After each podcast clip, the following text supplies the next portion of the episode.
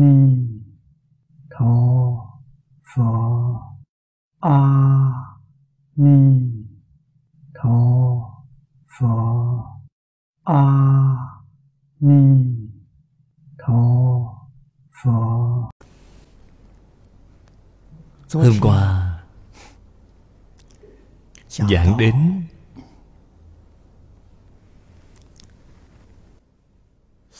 tam thân bồ đề pháp thân bồ đề. Báo thân bồ đề.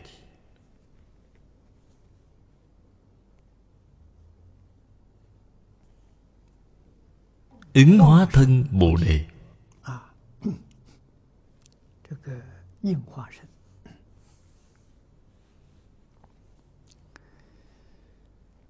Pháp thân vốn có là thuộc về tánh đức.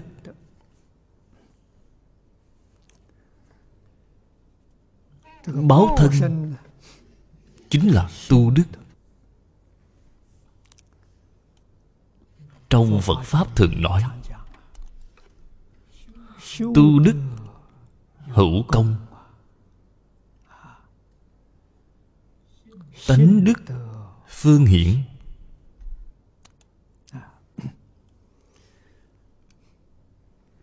Ý nghĩa của câu nói này rất sâu.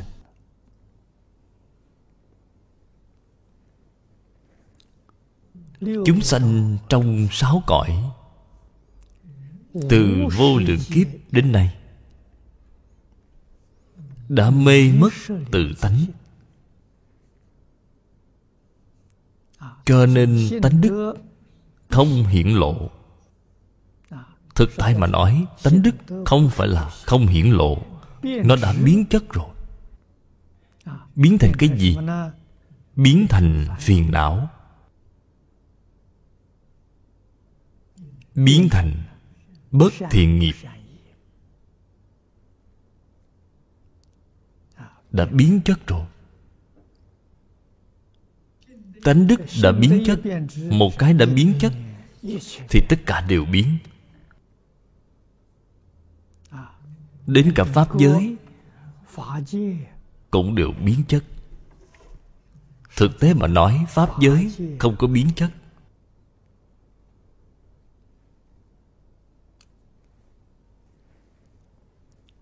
Giống như thế tôn đã nói trong kinh lăng nghiêm.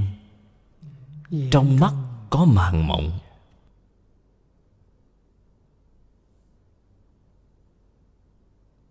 cho nên toàn bộ chân tướng sự thật đều bị bóp méo.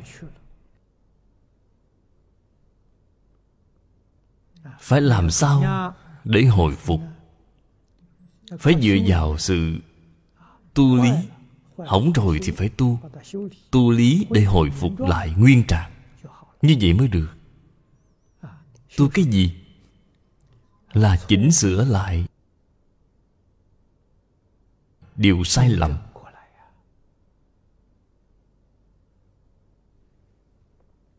Những điều miễn là tương ưng với tánh đức là chính xác. Trái ngược với tánh đức thì là sai lầm. Cái đạo lý này không thể không biết. Ở trong tánh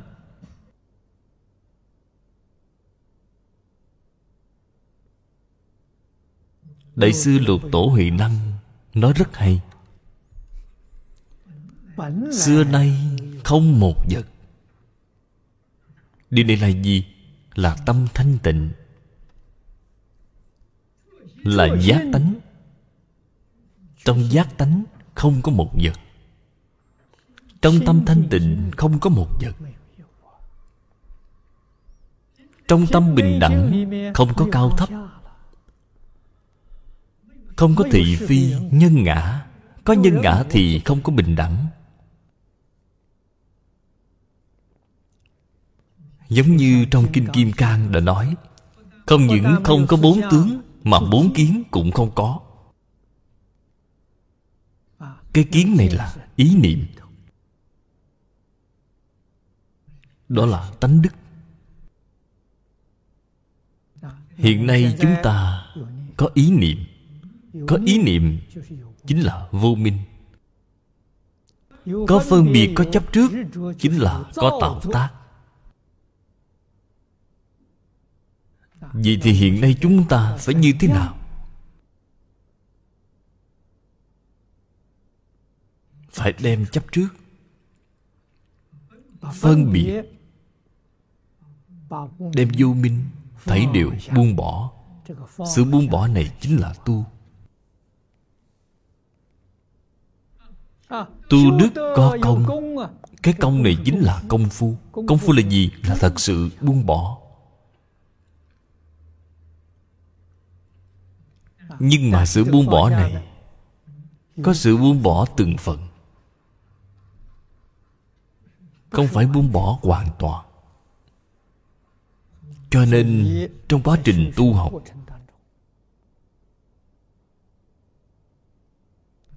tiểu thừa thì có tứ quả, tứ hướng. Đại thừa thì có 55 thứ bậc.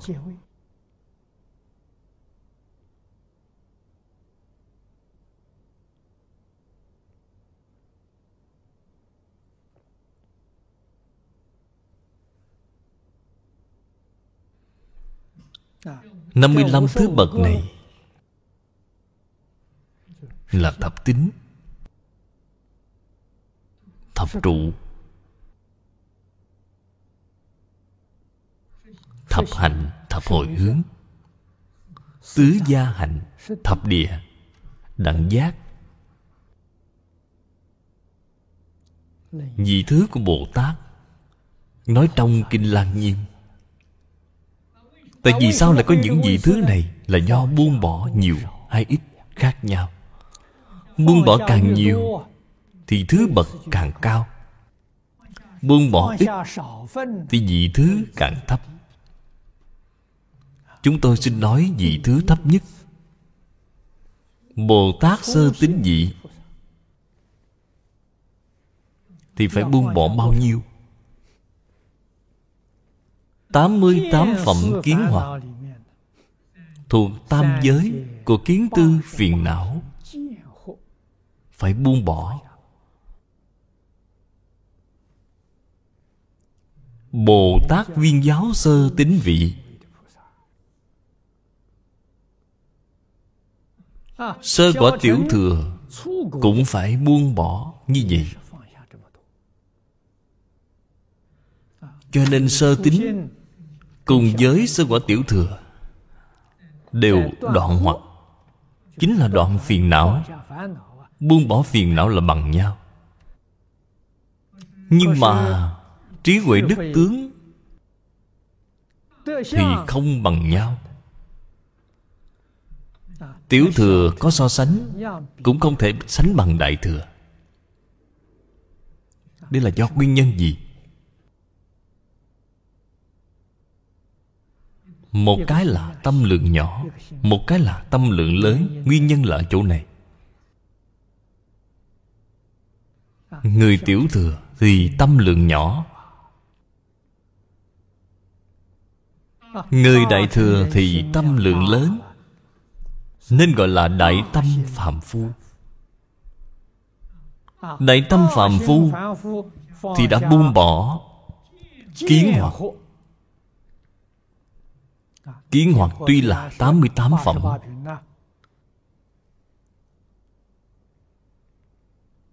Phật Bồ Tát quy nạp 88 phẩm này. Thành năm loại lớn là thân kiến, biên kiến, kiến thủ kiến, giới thủ kiến, tà kiến. Quy nạp thành năm loại lớn. Năm loại lớn này cả thảy đều buông bỏ.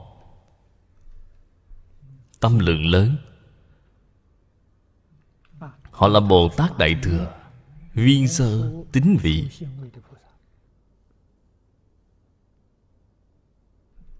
Tâm lượng nhỏ Thì họ trở thành tiểu thừa tu đào hòa.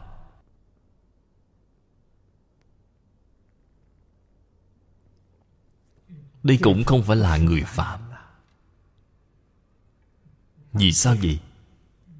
Những người như vậy, tuy là chưa ra khỏi lục đạo, nhưng nhất định là họ không bị đọa vào tam độ. Nếu bạn hỏi vì sao vậy vì nghiệp nhân của tam độ là có Nhưng duyên của tam độ đã đoạn rồi. Điều này các vị phải nên biết. Có nhân nhưng không có duyên Thì sẽ không kết thành quả. Nhân phải hợp với duyên Thì quả báo mới hiện tiền. Bởi vì những người này Đã đoạn duyên của tam độ rồi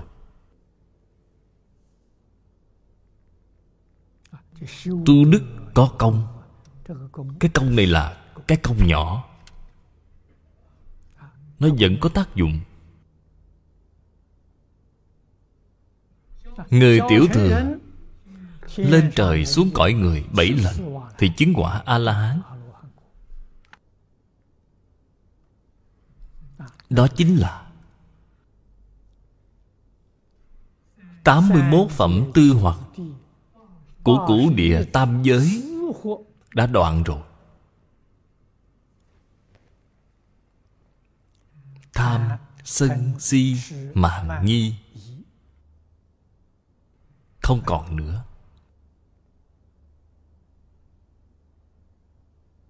Bồ tát thất tính trong thập tính vị của đại thừa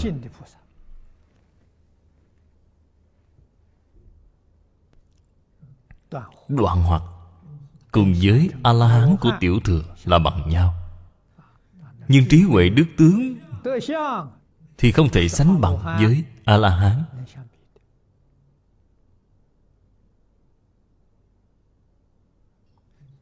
cái lý và sự này đều phải thông suốt đều phải hiểu rõ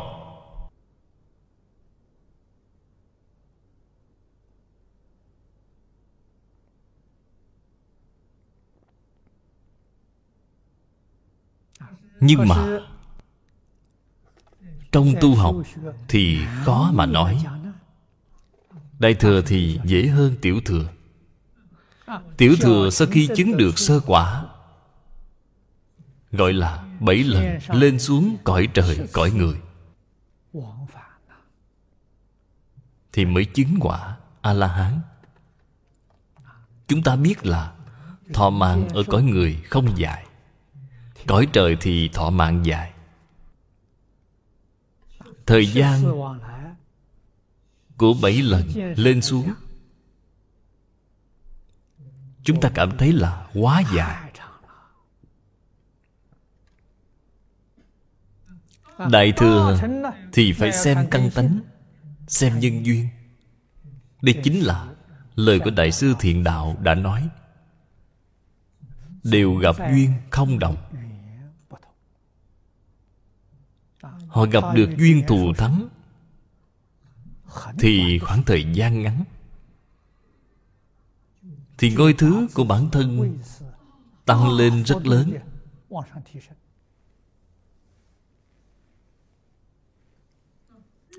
Không gặp được duyên thù thắng thì họ tiến bộ chậm một chút. Nói tóm lại là Họ tăng nhanh hơn tiểu thừa rất nhiều. Đây chính là chỗ thù thắng của đại thừa.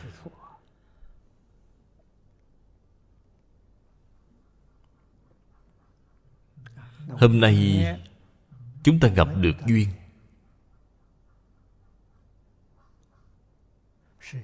Là duyên thù thắng. Hiếm có. Trong 84.000 pháp môn Cổ nhân thường khen ngợi là Môn dư đại đạo. Pháp môn tịnh độ Đới nghiệp giảng sanh. Đây là pháp môn một đời. Chính là ngay trong đời này của chúng ta Pháp môn một đời thành Phật. Có không ít đồng tu hỏi tôi Thưa Pháp Sư, Ngài xem, Con có thể giảng sanh hay không?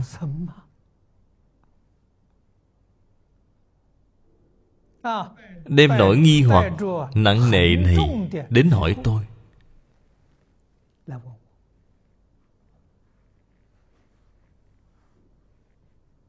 Cũng được xem là gặp duyên thù thắng. Tôi trả lời họ một cách nhất định bạn có thể giảng sanh hay không? Thì không liên quan gì với cảnh giới bên ngoài. Vậy thì liên quan với điều gì? Trên kinh đã nói rất rõ ràng. Đại sư ngẫu ích giải thích rất minh bạch. Có thể giảng sanh hay không? Quyết định ở chỗ là có tín nguyện hay không?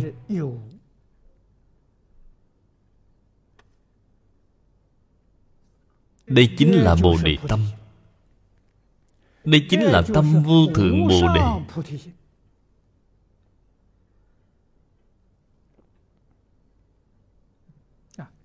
Tin sâu, nguyện thiết. Chân thật có tin sâu, nguyện thiết. Bạn có bị ảnh hưởng của cảnh giới ở bên ngoài hay không? Không bị thuận cảnh nghịch cảnh đều không ảnh hưởng đến bạn. Nếu hoàn cảnh ngày nay ảnh hưởng đến bạn, trong thuận cảnh thì bạn sanh tâm hoan hỷ. Trong nghịch cảnh, bạn sanh tâm sân hận. Vì là chưa được, điều này không thể giảng sanh.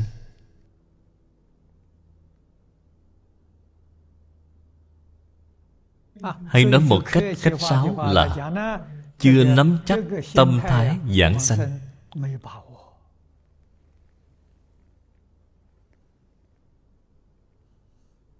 Trong thuận cảnh, nhất định không sanh tham luyến. Trong nghịch cảnh, không sanh sân giận. Vì là bạn đã nắm chắc phần giảng sanh sống ở thế gian này. nhà phật thông thường nói là được tự tại. Tuy là chưa đạt được đại tự tại nhưng vẫn có được tiểu tự tại. Sự tự tại nhỏ này có tác dụng là sanh thế giới cực lạc phàm thánh đồng cư độ. điều kiện như vậy là đủ rồi được đại tự tại thì sanh thế giới cực lạc. không phải là đồng cư độ mà là thực báo độ. Vừa đến thế giới cực lạc thì hoa nở thấy phật ngộ vô sanh. Vô sanh chính là vô sanh pháp nhẫn. vô sanh pháp nhẫn là cảnh giới gì là thất địa trở lên. Thật sự là a duy diệt chí bồ tát? Chính là viên chứng tam bất thoái. Vậy thì nếu chúng ta hỏi ngay trong đời này của chúng ta, có thể giảng sanh đến thực báo độ hay không? Nếu như bạn hỏi câu này vậy thì chúng tôi vẫn là dùng lời của ngài đại sư thiện đạo để trả lời. Đều do gặp duyên không đồng.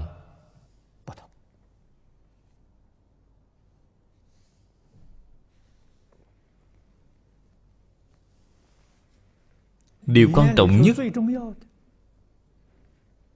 trong cái duyên này là thiện hữu tức là người thầy. Cái duyên này vô cùng quan trọng.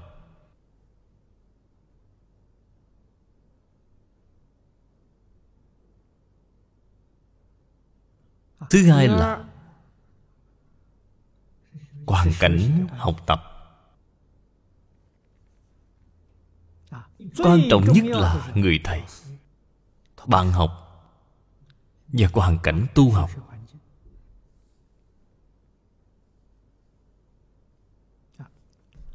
minh sư chỉ dạy cho bạn.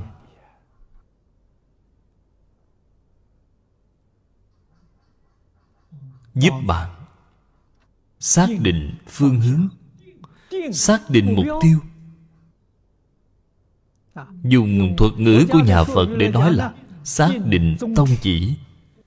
Cái tông chỉ này chính là phương hướng và mục tiêu tu học. Bạn đã xác định phương hướng mục tiêu rồi, thì cả một đời không thay đổi. Nhất tâm, nhất ý, theo cái phương hướng mục tiêu này mà làm.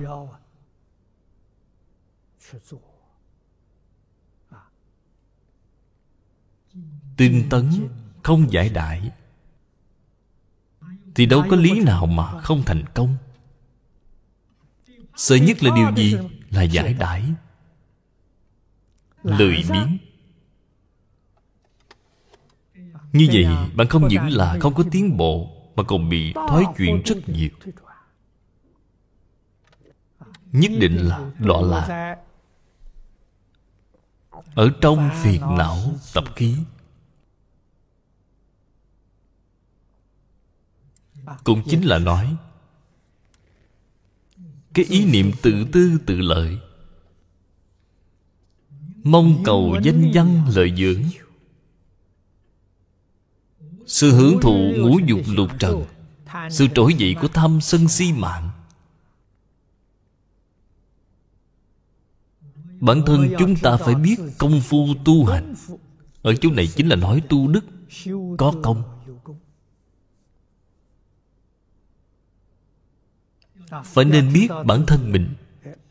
tu đức là có công phu rồi. Đó là hiện tượng gì? Phiền não nhẹ trí huệ tăng. đây là tu đức có công. Trí huệ tăng chính là tánh đức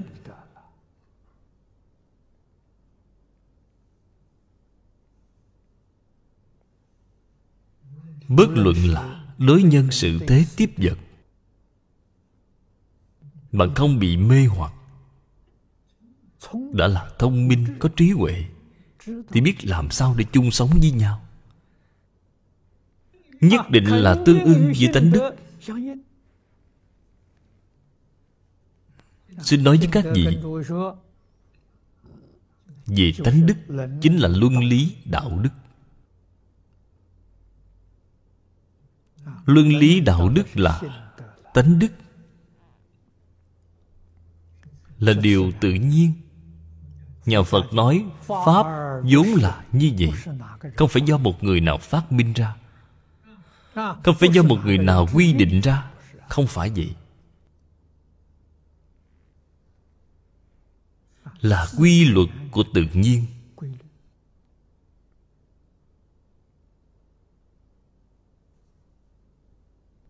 Phàm phu chúng ta. Khởi tâm động niệm, lời nói việc làm đã trái ngược với luân lý, trái ngược với đạo đức. Có như nói đạo đức với 12 chữ bác đức. Bác đức, có hai cách nói. Một cách nói là hiếu để trung tín lễ nghĩa liêm sĩ còn một cách nói khác là trung hiếu nhân ái tín nghĩa hòa bình. Hai cách nói này hợp lại nhau. Từ những chữ trùng lập ra thì còn 12 chữ. 12 chữ này là tánh đức hiếu đệ trung tín, lễ nghĩa liêm sĩ nhân ái hòa bình.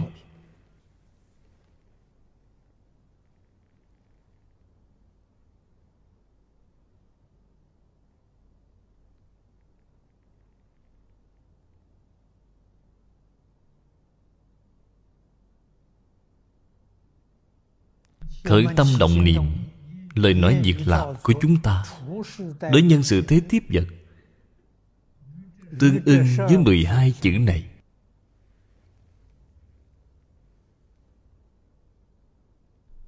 Tương ưng với luân thường. Thì tánh đức liền hiển lộ ra. Tu đức chính là, Chúng ta đem những điều không tương ưng Với luân lý đạo đức, Những vọng tưởng tập khí Phải đều buông bỏ Sạch sẽ.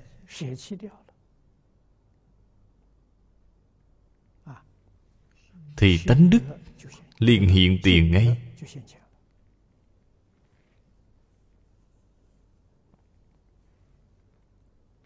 Cho nên chư phật bồ tát, bao gồm tổ sư đại đức các ngài đã thể hiện ở thế gian này. Chính là tám chữ ở dưới đây. Bị tu dạng hạnh, công đức trang nghiêm.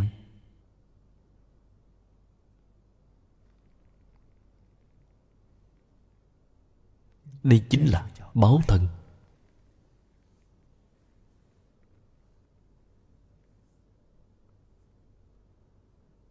Chúng ta có biết báo thân là gì hay không?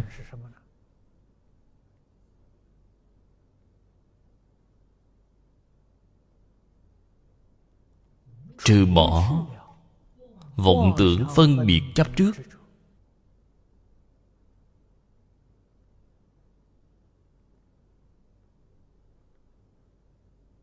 Những điều hiện ra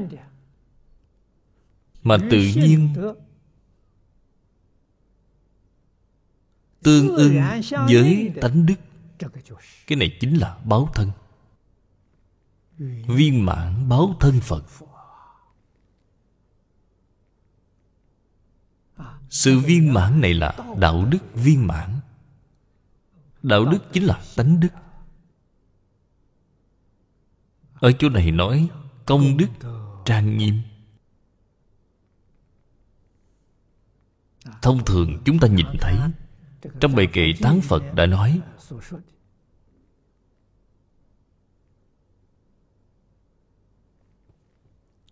thân có vô lượng tướng tướng có vô lượng vẻ đẹp. Người thế tục chúng ta thì thường nói 32 tướng tốt 80 vẻ đẹp. Cái công đức trang nghiêm này Hoàn cảnh bên ngoài. Nhất định là chuyển theo chánh báo.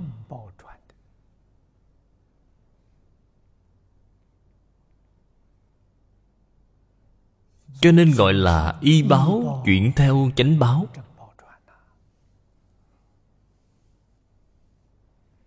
Đây là gì? Là tự thọ dụng thân.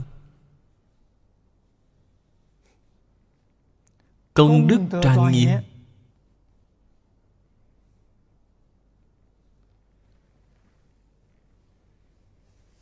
phật bồ tát tự thọ dụng. Phạm phu chúng ta. Bởi vì nghiệp chướng nặng nên nhìn không ra. Vì sao vậy? Vì là phàm phu. Cảnh giới là do nghiệp lực của bản thân Biến hiện ra. Thí dụ như Thích Ca Mâu Ni Phật dưới cội Bồ Đề Thị hiện thành đạo, Đại triệt đại ngộ. Phàm phu chúng ta nhìn thấy Thích Ca Mâu Ni Phật Là người thông thường. Ngồi dưới cội Tất bát la, Lót một ít cỏ Rồi ngồi lên đó.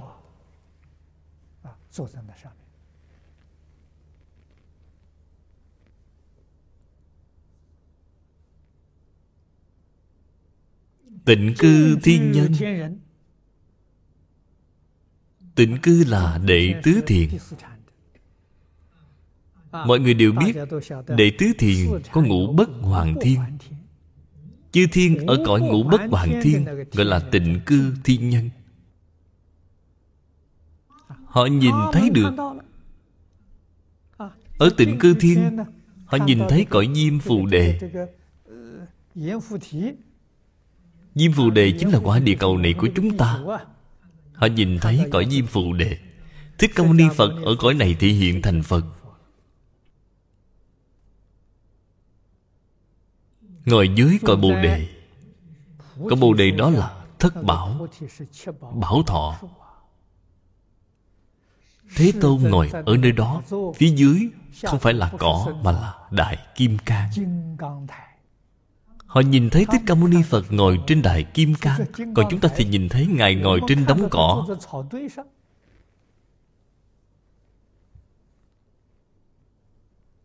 Điều này là do đâu? Cảnh giới bên ngoài luôn chuyển theo tâm.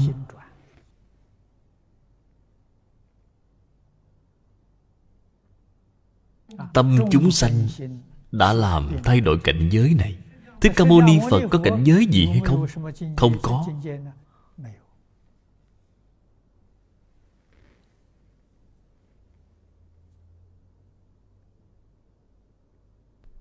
Cảnh giới của mọi người đều không như nhau. Bạn phải nên biết cái đạo lý này, thì bạn mới biết được chư phật như lai xem chúng sanh chúng ta, xem sáu cõi luân hồi này.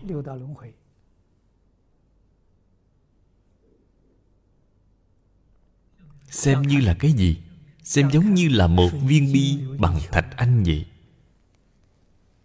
Ở đây có rất nhiều chúng sanh mê hoặc điên đảo. Những chúng sanh này tỉ mỉ mà quan sát, toàn bộ đều là chư phật như lai.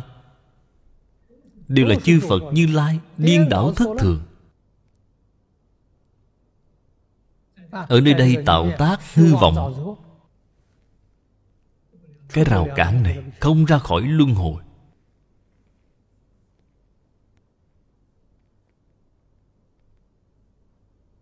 Các ngài nhìn thấy cảnh giới này, rất là tự nhiên, không phải là hữu ý, cũng không phải là vô ý. Hữu ý, vô ý đều nói không được. Nhìn được hoặc là nghe được, tiếp xúc được, những điều này gọi là có cảm.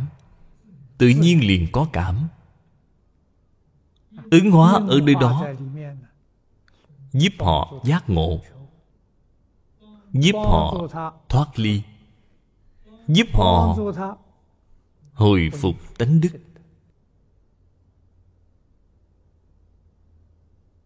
Không có bất kỳ lý do gì, không có bất kỳ duyên gì khởi lên, hoàn toàn không có.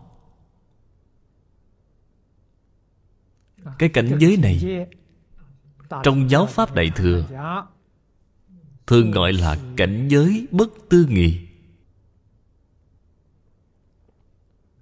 Bạn xem phẩm cuối cùng trong kinh hoa nghiêm. Tứ thập hoa nghiêm. Danh thể cụ túc. Đại phương quảng phật hoa nghiêm kinh. Nhập. Bất khả tư nghị giải thoát cảnh giới. Phổ hiền hạnh nguyện phẩm.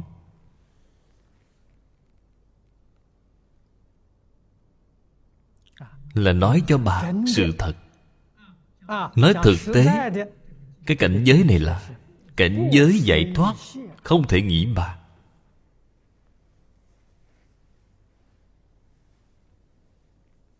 phổ hiền hạnh nguyện chính là bồ tát dạng đức trang nghiêm. Là bồ tát cứu cánh viên mãn trang nghiêm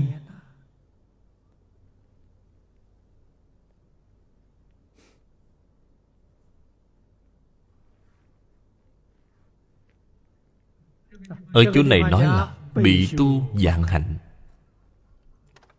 Ở trong phổ hiền hạnh nguyện là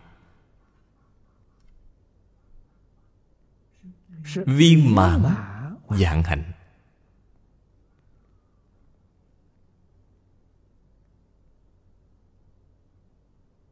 Bị tu bị là có đủ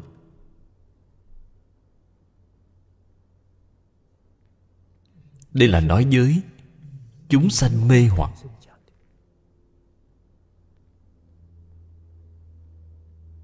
Viên mãn dạng hạnh là nói với bồ tát giác ngộ. Vừa giác ngộ thì liền viên mãn.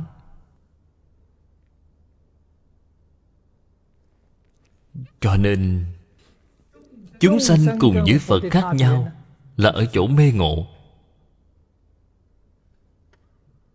Sau khi ngộ thì tự thọ dụng chính là báo thân. Báo thân ở trong đề kinh của chúng ta chính là thanh tịnh bình đẳng giác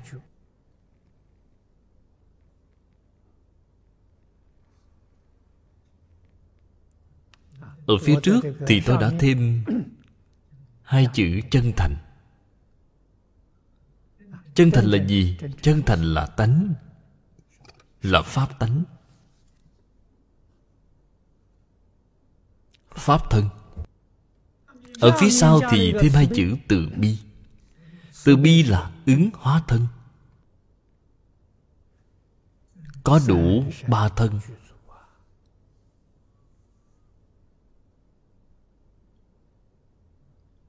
Chân thành tâm là pháp tánh. thanh tịnh bình đẳng giác là báo thân. từ bi là ứng hóa thân.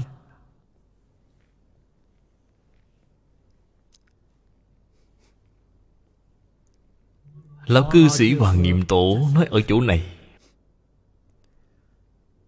Tùng báo thân lưu hiện hóa thân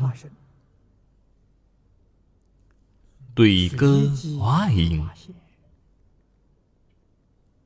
Diệu dụng vô cùng. Cố viết, ít vật viên thông. Đây chính là hóa thân bồ đề.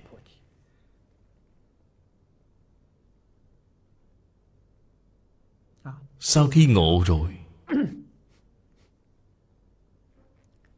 thì tự nhiên sẽ cảm ứng đạo giao với tất cả chúng sanh.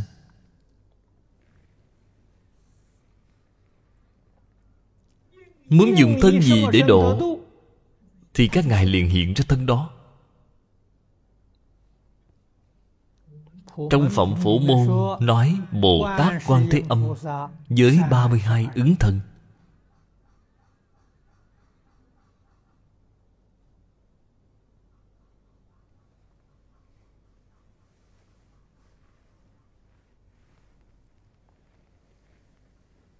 Muốn dùng thân Phật để độ. Thì Ngài hiện ra thân Phật.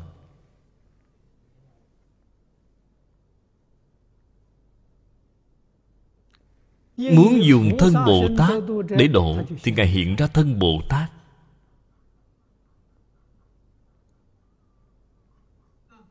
Muốn dùng thân tể quan để độ Thì Ngài hiện ra thân tể quan Muốn dùng thân cư sĩ để độ Thì Ngài hiện ra thân cư sĩ. Thậm chí là đồng nam, đồng nữ. 32 tướng là chỉ 32 loại.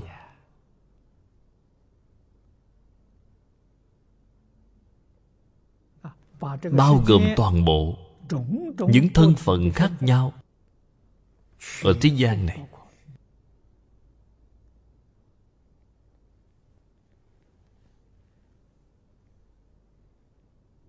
thậm chí là bao gồm động vật thực vật núi sông đất đai.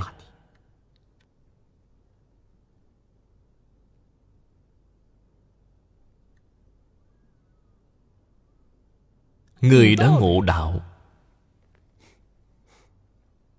Có người khai ngộ từ lời nói nghe thuyết pháp mà khai ngộ. Có khi khai ngộ từ trên hình tướng. Nhìn thấy nhất cử nhất động của một người. Khuấy động linh cảm của họ nên khai ngộ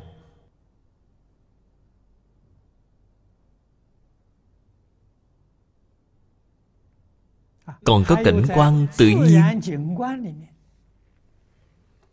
Nghe tiếng chim hót mà giác ngộ. Nghe gió thổi, nghe tiếng cây cối mà khai ngộ. Nghe tiếng nước chảy mà khai ngộ. Các gì phải nên biết?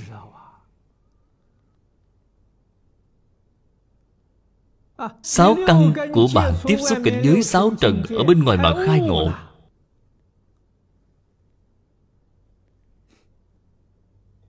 Đây là sự gia trì của Phật Bồ Tát. Chỉ trong một khoảng chớp mắt. Vì sao vậy? Bình thường mỗi ngày họ đều nghe Nhưng họ sao không khai ngộ?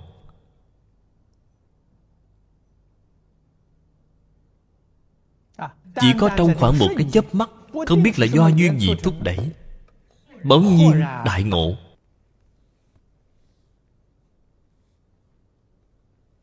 Phải biết, Đây chính là Chư Phật Như Lai. Tùy cơ ứng hóa, Diệu dụng vô cùng.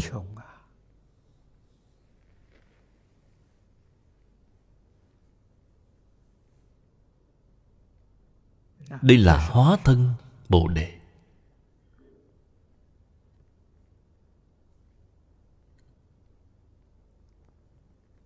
Do vậy mới biết, báo thân bồ đề là tự thọ dụng, hóa thân bồ đề là ta thọ dụng,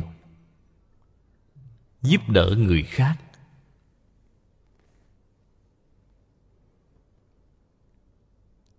Thích ca mâu ni phật còn tại thế ngày ngày đều giảng kinh, thuyết pháp.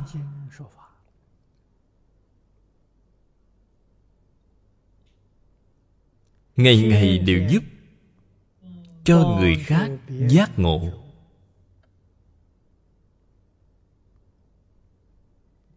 Chúng ta mỗi ngày cũng đọc kinh, mỗi ngày đều nghe kinh. Cũng thường cảm thấy không khai ngộ. Do nguyên nhân gì?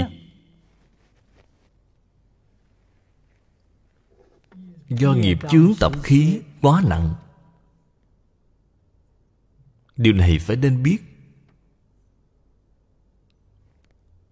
Một lần chưa ngộ, mười lần cũng chưa ngộ, nghe một trăm lần cũng chưa khai ngộ. Cổ nhân nói, đọc sách một ngàn lần, nghĩa kia tự hiểu. Đọc một ngàn lần Sẽ có chỗ ngộ. Là do nguyên nhân gì? Có người chỉ đọc một lần là khai ngộ rồi. Thiền Tông lục tổ Huệ Năm Chỉ đọc một lần thì đã khai ngộ rồi. Ngũ tổ giảng cho Ngài đại ý của Kinh Kim Cang Chưa giảng xong kinh Chỉ giảng có một phần ba. Ưng vô sở trụ nhi sanh kỳ tâm. Nghe liền đại triệt đại ngộ. Sau khi ngộ rồi Thì không cần phải giảng nữa. Ngài đã hiểu hết toàn bộ rồi. Không những không cần giảng kinh Kim Cang Mà tất cả kinh Thích Ca Mâu Ni Phật đã nói trong 49 năm. Ngài chẳng có một chút chướng ngại nào Nhất ngộ nhất thiết ngộ. Tất cả Pháp xuất thế gian Toàn bộ đều thông đạt. Do nguyên nhân gì vậy? Do tâm thanh tịnh.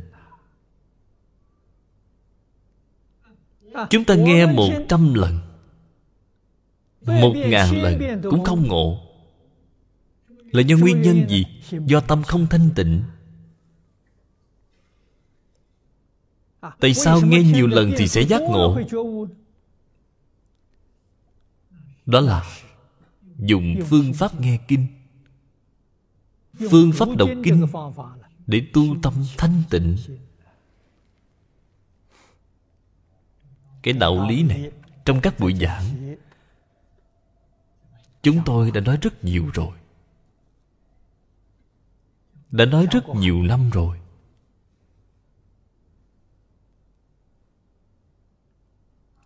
Tôi thường giảng. Đọc tụng, nghe giảng. Người biết nghe, Thì tu căn bản trí. Như thế nào thì là biết nghe?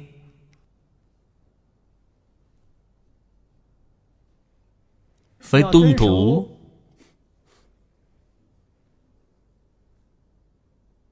Lời giáo huấn trong khởi tín luận.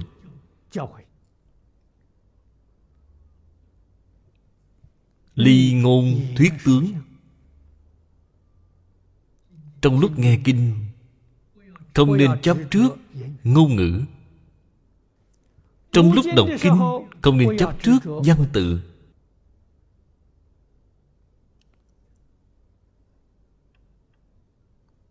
Ly danh tự tướng.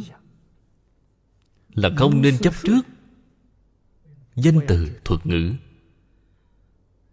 Nó chỉ là phương tiện. Nó không phải là mục tiêu. Ly tâm duyên tướng. Tâm duyên tướng là bạn không cần phải suy nghĩ. Nghĩ xem câu này có nghĩa là gì. Đoạn này có nghĩa là gì?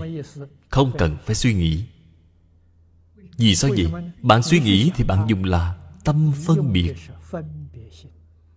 Bạn dùng là tâm chấp trước.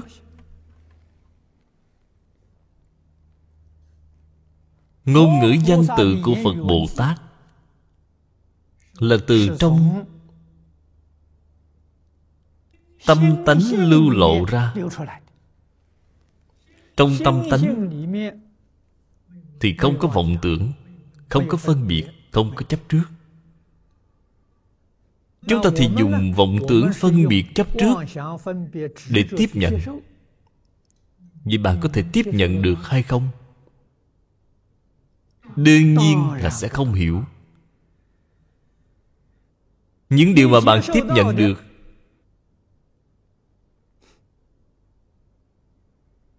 là giải thích sai nghĩa chân thật của như lai giải thích sai nghĩa chân thật của như lai. Những điều bạn hiểu được không phải là nghĩa của phật. Cho nên bạn không thể ngộ đạo lý là ở chỗ này. Niệm phật cũng tốt. Đọc kinh cũng tốt nghe giảng cũng tốt. Nhưng mà phải hiểu chúng ta dùng những cách này để tu cái gì? Là để tu định.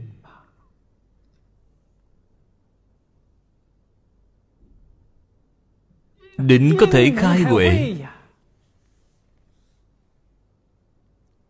Bạn tu trong khoảng thời gian dài, tâm thật sự thanh tịnh rồi.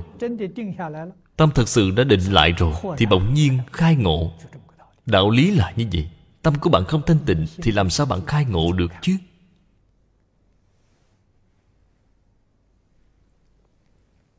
Phật bồ tát không thể giúp đỡ được. Có cầu phật bồ tát gia trì thì cũng không gia trì nổi.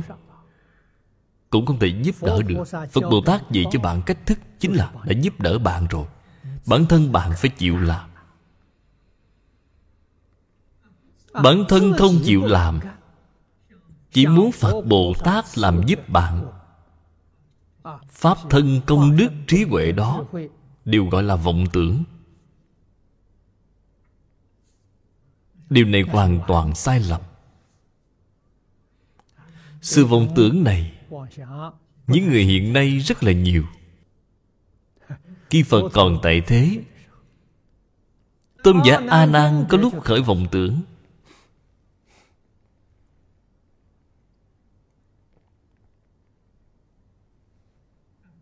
Tự mình cho là Phật là anh cả của Ngài. Vì Phật và A Nan Là anh em chú bác. Anh em chú bác tất cả có 8 người. Thích Ca Mâu Ni Phật lớn nhất là anh cả. A Nan là em út.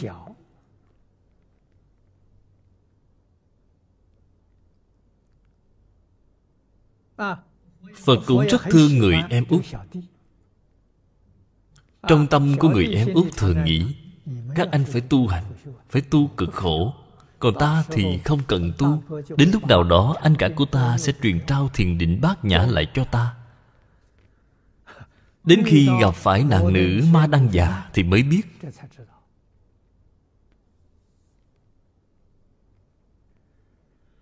Tu hành là phải dựa vào chính mình. Người anh cả thương Ngài nhất Cũng không giúp được Ngài.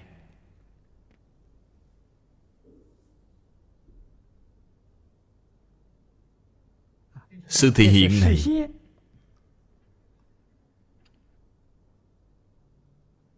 Chính là một sự khải thị rất hay Cho hậu học chúng ta. Phật thật sự giúp đỡ chúng ta là sự giáo học. Lao tâm khổ trí để dạy bảo chúng ta, đây chính là sự giúp đỡ chúng ta. Cho nên chúng ta phải hiểu, trong bài khai kinh kệ nói rất hay, nguyện giải như lai chân thật nghĩa.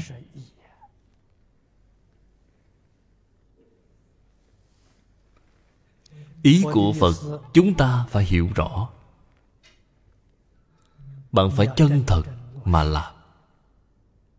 Phải làm cho được. Làm được một trăm phần trăm. Làm được mà không trừ không giảm phần nào, thì bạn mới thành phật.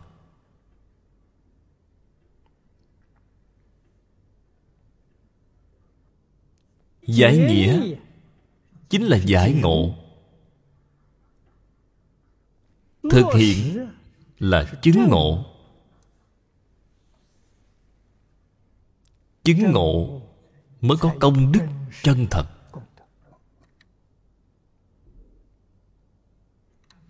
Giải ngộ mà không thể hành. Thực tế mà nói là giải chưa đủ thấu triệt. Vậy được thấu triệt Thì đâu có cái đạo lý là làm không được. Thế Pháp cùng Phật Pháp. Lúc tôi 26 tuổi mới bắt đầu học Phật. Đã theo Đại sư chuyên gia xin chỉ bảo. Thế Pháp Phật Pháp. Thì biết khó hành dễ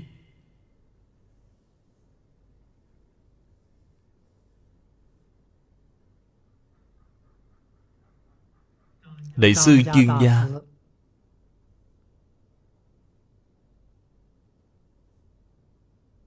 Khẳng định Cái cách nhìn này. Bởi vì biết khó. Nên Thích Ca Mâu Ni Phật Bởi vì chúng ta mà giảng kinh thuyết pháp 49 năm. Biết khó. Hành dễ vì phàm phu, Giác ngộ, Thì liền thành Phật. Một niệm giác ngộ, Phàm phu liền thành Phật. Bạn xem dễ biết bao nhiêu?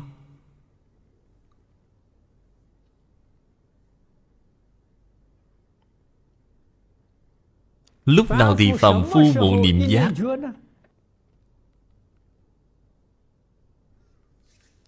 Một niệm giác thì rất nhiều người có. Nhưng mà tại sao lại như vậy? Vì họ không giữ được Niệm giác. Cái niệm đầu tiên của họ giác Nhưng niệm thứ hai thì lại mê.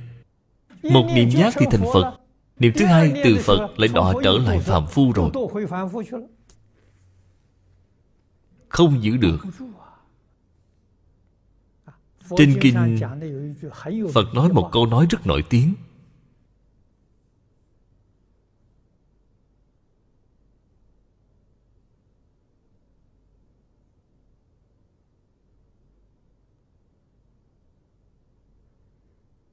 Một niệm giác ngộ Một niệm Phật. Niệm niệm giác ngộ Niệm niệm Phật. Bạn phải làm như thế nào Để một niệm này duy trì Thành niệm niệm giác mà không mê? Vậy là đã thành tựu rồi. Nhưng mà một niệm giác Một niệm thành Phật Đây là sự thật Không phải là giả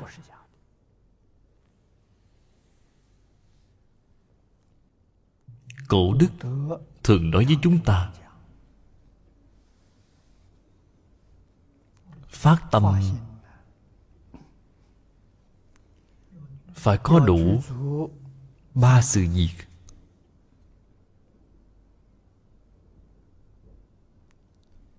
Bồ đề tâm Mới chân thật Phát khởi lên.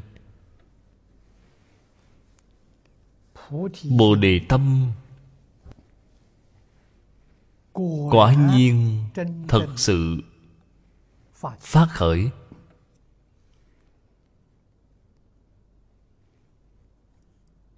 Quả đức rất thù thắng.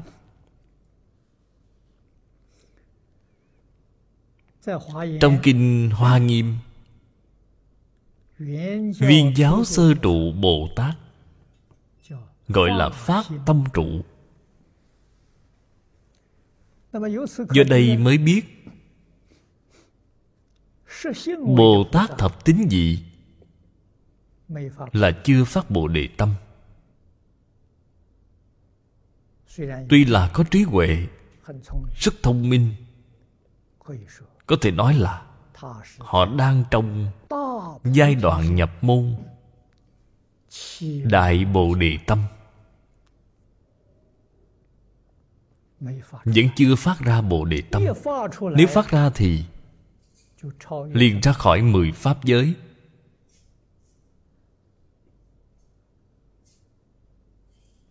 Liền đến nhất chân pháp giới.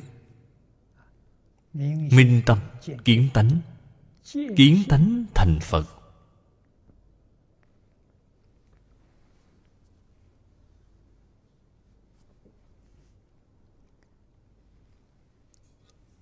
Cái đạo lý này chúng ta phải biết.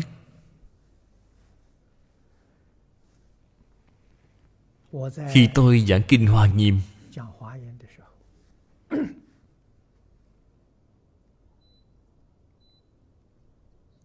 thể hội được một sự việc. Cổ đức nói bồ tát thất tín dị số lượng đoạn chứng phiền não ngang bằng với a la hán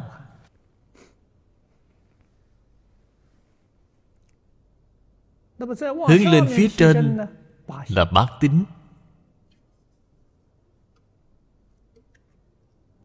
Bồ tát bát tính. Không những kiến tư phiền não đã đoạn rồi kiến tư tập khí thì vẫn chưa đoạn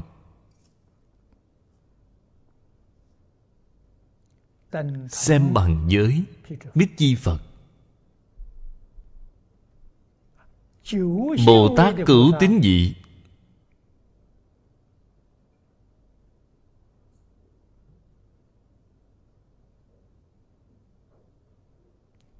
Xem bằng giới bồ tát bồ tát trong tứ thánh pháp giới thì kiến tư phiền não, không còn nữa. Các ngài đang đoạn trần xa phiền não.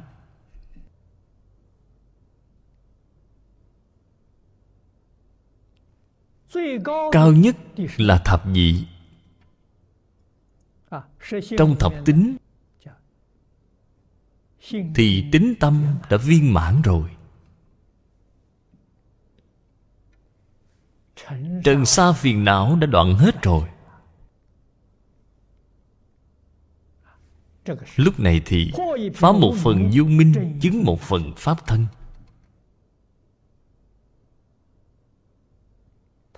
Các ngài vượt ra khỏi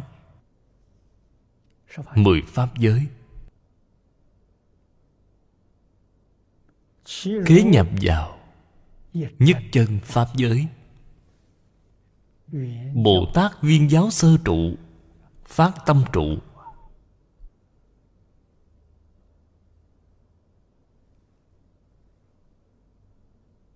Điều này chúng ta đã thấy trong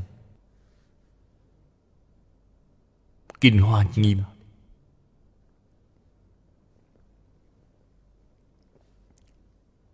Do đây mới biết bồ tát thập tính dị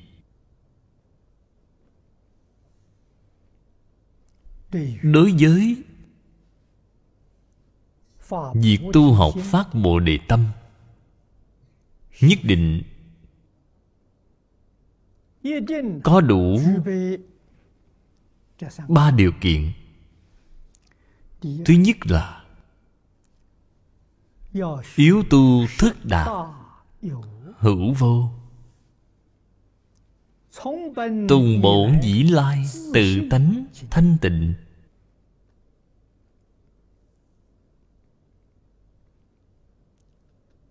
Điều này là nhìn thấu. Thức là nhận thức. Đạt là thông đạt. Bạn có sự nhận thức, thông đạt. Hiểu biết này. Tự tánh thanh tịnh. Bạn phải khẳng định tự tánh bình đẳng tự tánh vốn là giác.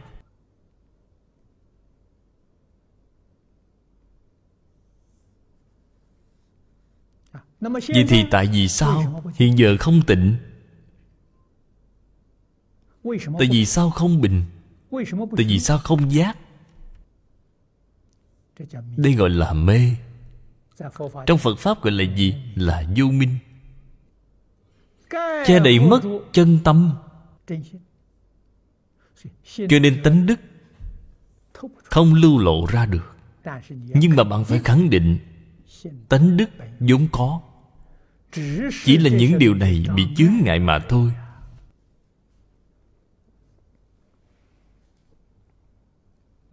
Công phu tu hành Trong chốc lát thì bạn tìm thấy được. Phương pháp cách thức mục tiêu Tất cả bạn đều hiểu rõ. Bạn liền biết được dụng công ở chỗ nào.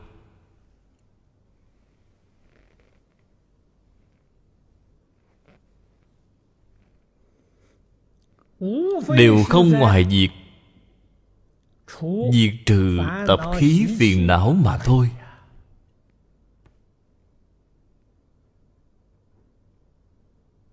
về phương diện này, ở trong các buổi giảng, chúng tôi thường khuyên bảo các vị đồng tu phải từ sâu nơi nội tâm của chính mình.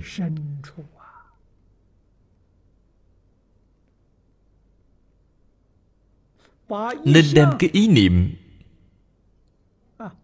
từ trước đến nay là ưa thích khống chế tất cả người sự vật. Cái ý niệm này phải bỏ. Không nên có.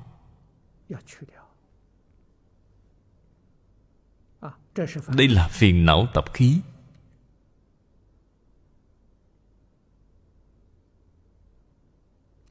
Không nên có. Cái ý niệm khống chế tất cả người sự vật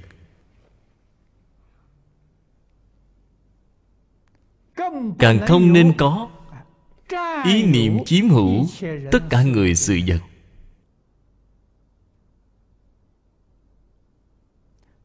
Cũng không nên có ý niệm đối lập với tất cả người sự vật.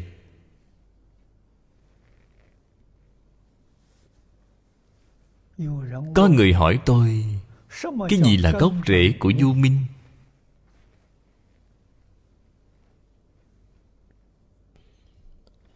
tôi dùng mấy câu này để trả lời cho họ. Chính là tập khí từ sâu nơi nội tâm của chúng ta từ vô lượng kiếp đến nay.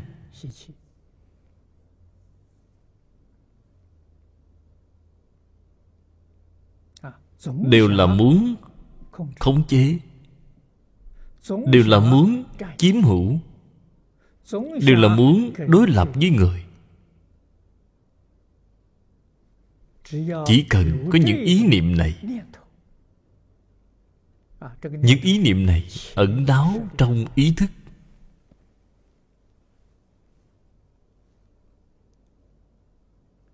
Đây không những là vọng tâm. Xin thưa với các vị, đây chính là tâm của lục đạo luân hồi. Cái ý niệm này bạn không trừ bỏ đi thì làm sao bạn có thể ra khỏi lục đạo? Làm sao bạn có thể khai ngộ chứ? Làm sao bạn có thể hiểu được chân tướng? Của nhân sanh, vũ trụ. Tuy là phật đã lao tâm, khổ trí, đã nói thiên kinh dạng luận nhưng bạn vẫn không giác ngộ. Nguyên nhân là tại vì sao vậy? Chính là ba câu đã nói ở phía trước. Đó chính là nguyên nhân chân thật.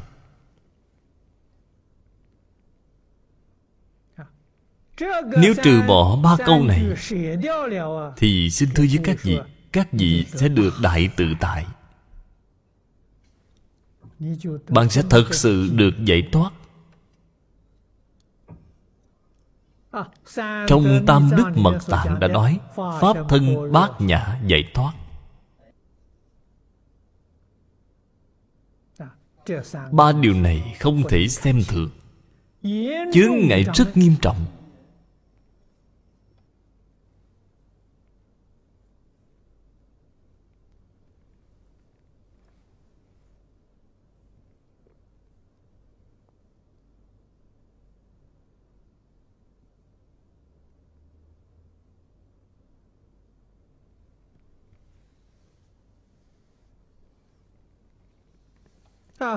Cổ đức nói Tu thức đạt hữu vô.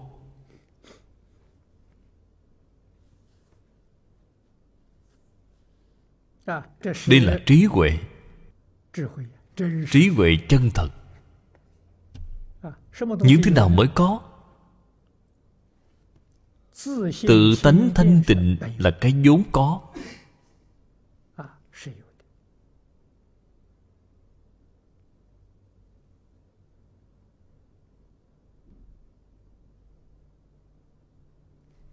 Nhiễm ô.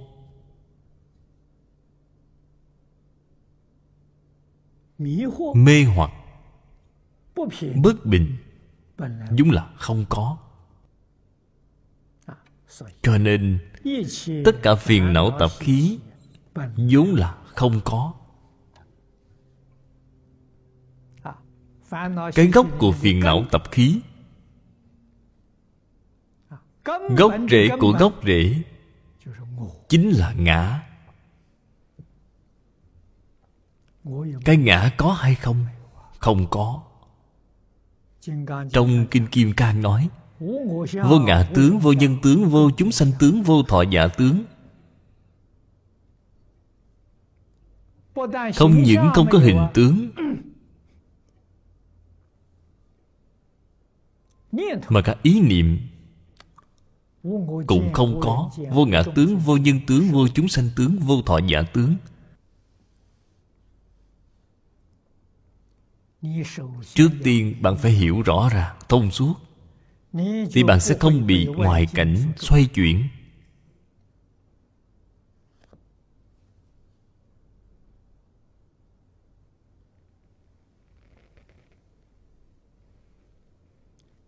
Bụng giác vốn có chúng ta khẳng định chúng ta có thể khôi phục lại bổn giác. Bất giác vốn không có. Phiền não tập khí vốn không. Thì chúng ta có niềm tin là có thể đoạn phiền não.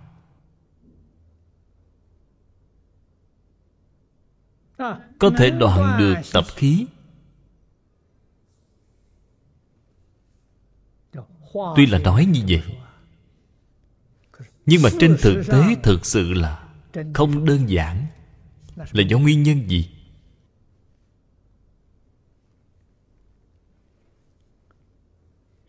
Đã nhiễm tập khí trong thời gian quá lâu, quá dài rồi.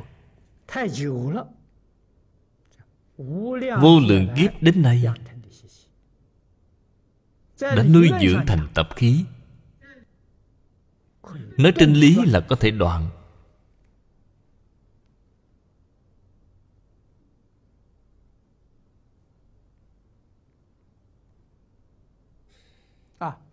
Một niệm giác ngộ thì lập tức đã đoạn rồi.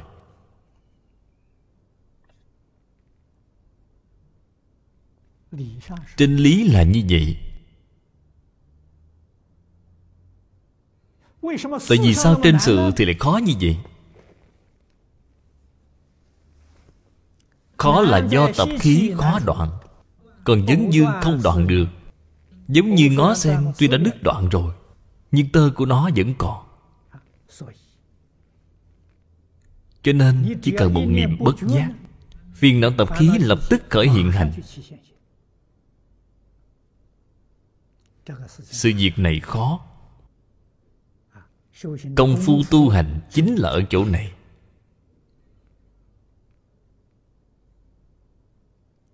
Niệm niệm phải giác.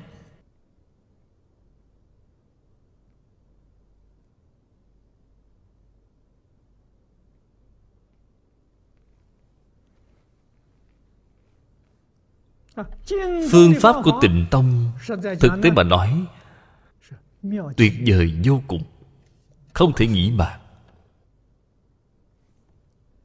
Câu nam mô a di đà phật được gọi là diệu âm. Trong phẩm cuối cùng của kinh vô lượng thọ. Vì sao vậy? Câu phật hiệu này thâm sâu, vô cùng, làm thức tỉnh bản giác của chúng ta.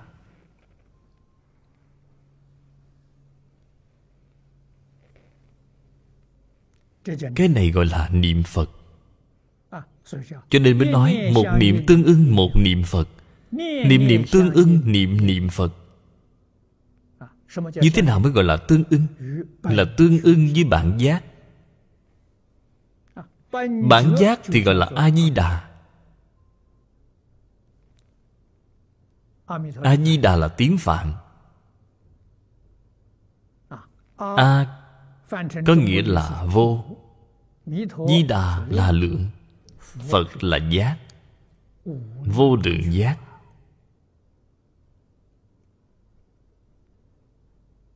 Vô lượng giác chính là vô sợ bất giác. Giác ngộ cứu cánh viên mãn. Đó là từ tánh vốn có của chúng ta niệm phật chẳng có gì khác. Chính là đưa cái niệm giác này ra.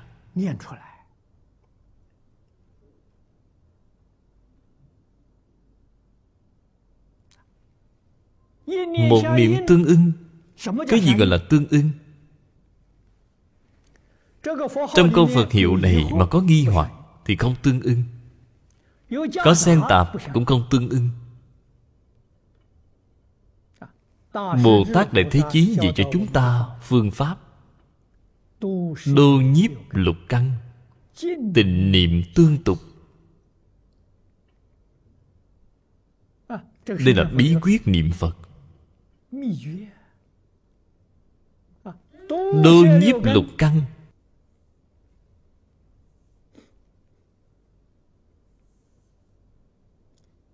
Nhiếp là thu nhiếp chính là thu nhiếp sáu căn lại.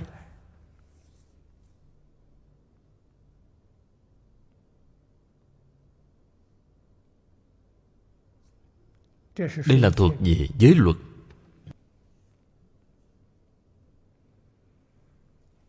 Nhân giới được định. Mắt thấy sắc. Chúng ta sẽ bị hình ảnh bên ngoài mê hoặc tai nghe tiếng, sẽ bị âm thanh bên ngoài quấy nhiễu.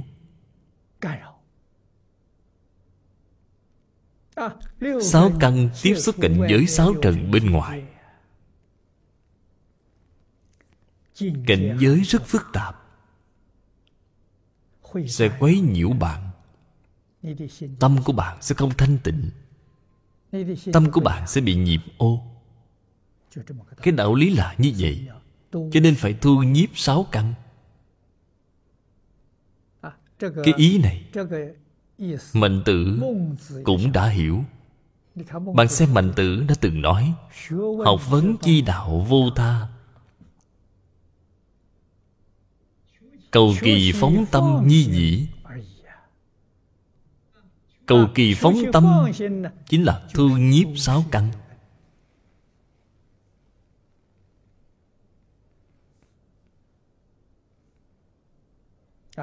Cũng chính là lời của khổng tử đã nói. Không nhìn điều sai. Không nghe điều xấu. Không nói điều trái. Không làm điều quấy. Cũng có nghĩa là thu nhiếp sáu căn. Đây là điều kiện phải làm trước. Sau đó mới có thể làm được tịnh niệm tương tục. Cái gì gọi là tịnh niệm? Tịnh là thanh tịnh. Không có xen tạp. Không có nghi hoặc. Không có hoài nghi. Không xen tạp là tịnh. Đây là tương ưng. Có nghi hoặc, có xen tạp thì không tương ưng cho nên không được hoài nghi bản thân mình.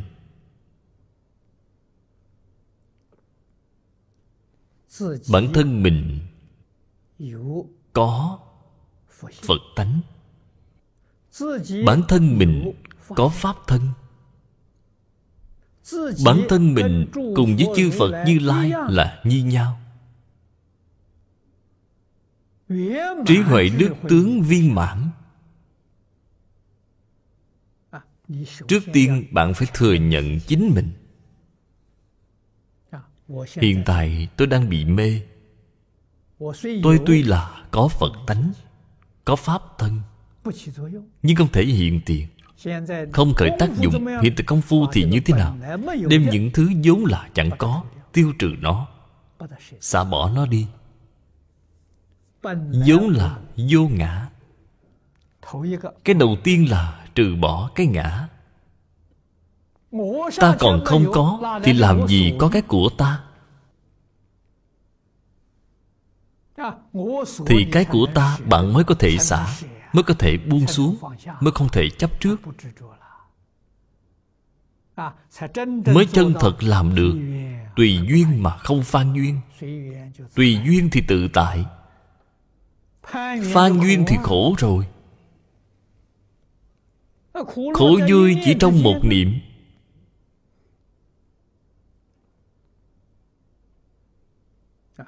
Cho nên câu nói này vô cùng quan trọng. Nhận thức thông đạt hữu vô. Không những ta và cái của ta không có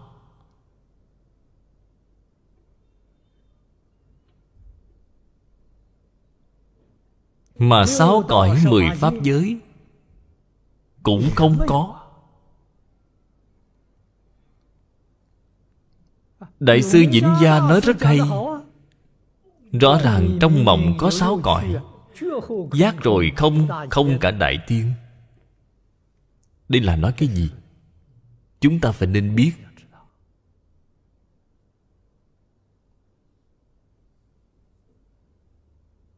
đây là nói, sự nhìn thấu chân thật. Nhìn thấu thì mới buông bỏ. Như buông bỏ thì tâm thanh tịnh hiện tiền ngay. Tâm bình đẳng hiện tiền ngay. Tâm giác liền hiện tiền ngay.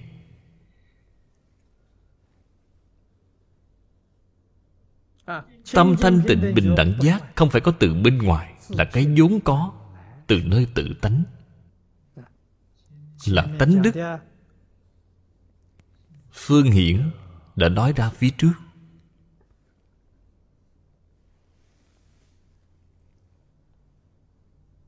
Là cái điều kiện đầu tiên. Điều kiện thứ hai, duyên tu dạng hạnh. 84.000 pháp môn, Vô lượng pháp môn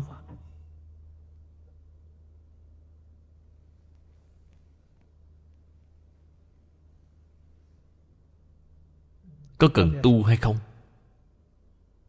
Tùy duyên mà tu, Không phải phan duyên mà tu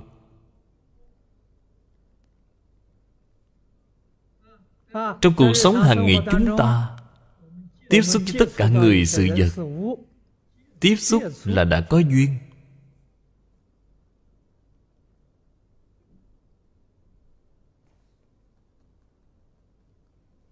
đây là ta người lưỡng lợi.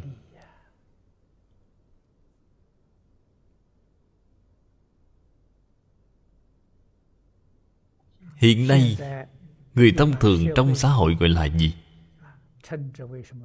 Là vô tư cống hiến.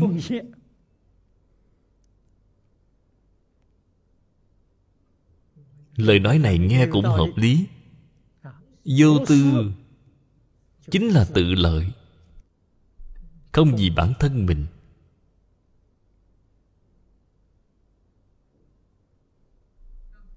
Cống hiến là lợi tha. Chúng ta xem thích ca mâu ni phật. Chính là tấm gương tốt nhất cho chúng ta. Thích ca mâu ni phật có bốn tướng hay không? Có bốn kiến hay không? Cả thảy đều không có.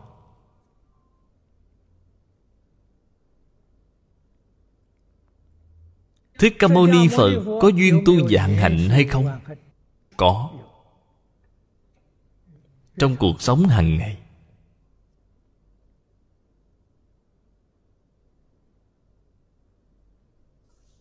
từ suy nghĩ cho đến lời nói hành động, chẳng có một chút lỗi lầm nào.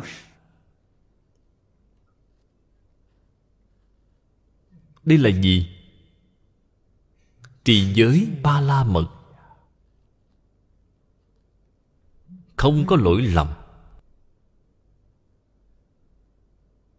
Đối nhân sự thế tiếp vật đều có thể làm một cách rất là viên mãn.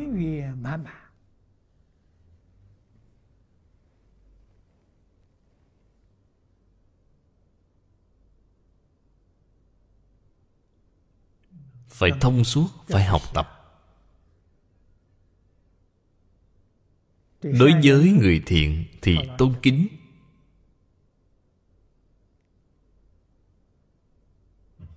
Bố thí cúng dường. Đối với người ác thì cũng tôn kính giống như vậy cũng bố thí cúng dường. Bạn có thể nhìn ra không?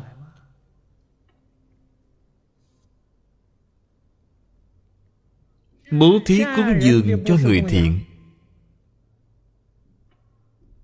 lễ kính.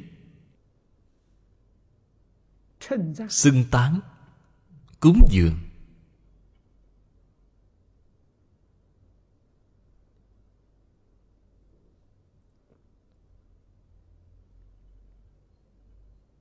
Đối với người ác thì sao? Người ác thì cũng vậy. Lễ kính. Sám hối, cúng dường.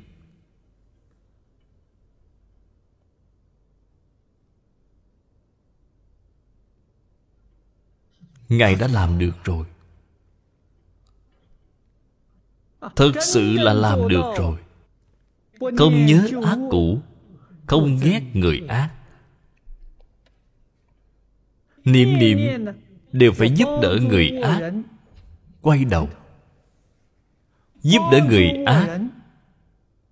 Sám hối. Giúp đỡ người ác, giác ngộ.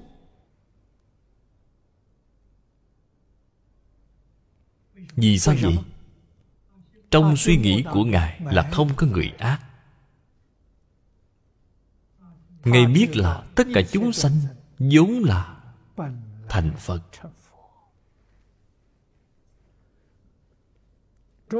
Cổ thánh tiên hiền gọi là tánh người vốn thiện. Nhân chi sơ tánh bổn thiện tất cả những điều bất thiện là do họ làm hư hoại. Đó không phải là bản tánh của họ. Bản tánh là cái vốn đã có. Cái hư hoại đó là tập tánh. Tập tánh vốn là không có. Phía trước đã nói tu đạt hữu vô. Hết thảy tất cả những bất thiện vốn là không có. Hết thảy tất cả thiện hạnh vốn là đã có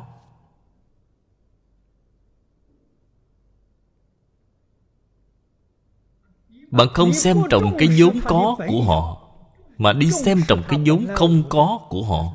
Vậy là bản thân mình sai rồi. Họ không có sai. Ta đã sai.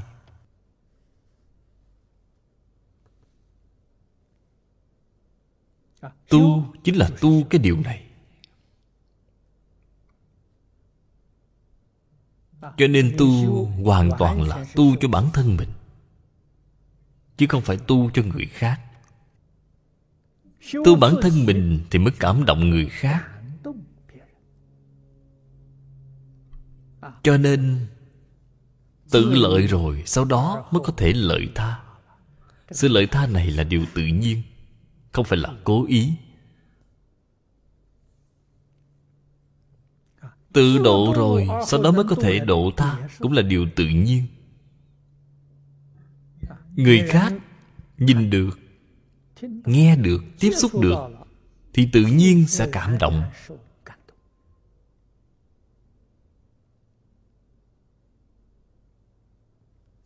Đạo lý là ở chỗ này.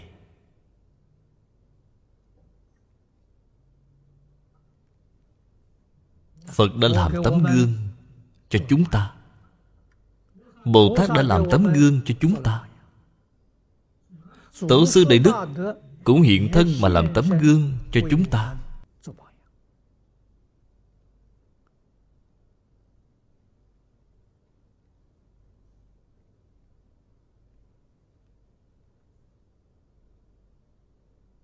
Thời cận đại lão cư sĩ lý bỉnh nam, nhiều lần khuyên bảo chúng ta nên học theo đại sư ấn quang.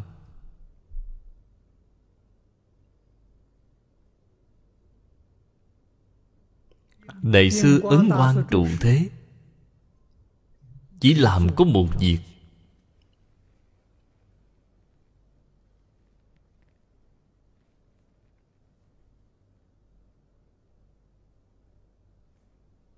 Hoằng Pháp Lợi sanh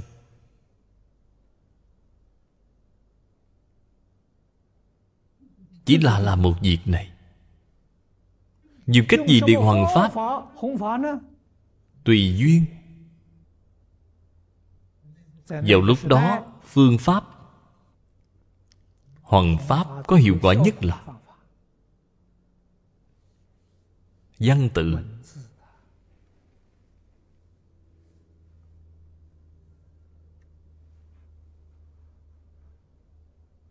Đại sư ấn quang đã trả lời rất nhiều người học phật. Những vấn đề khó khăn thì dùng thư từ để trao đổi.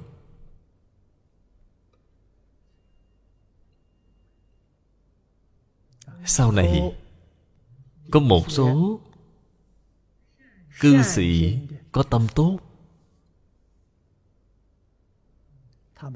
Họ biết được lời nói của lão pháp sư chính là kinh điển. Nên cho đăng tải trên các tờ báo tạp chí để tuyên truyền rộng rãi.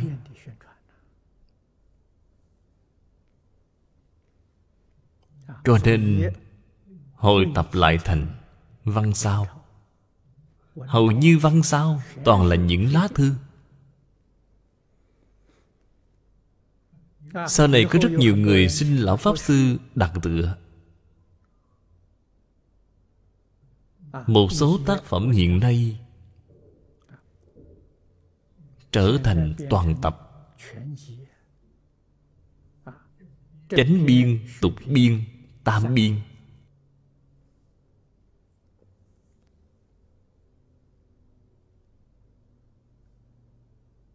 ngoài việc làm chuyện này ra, trong tâm của lão pháp sư,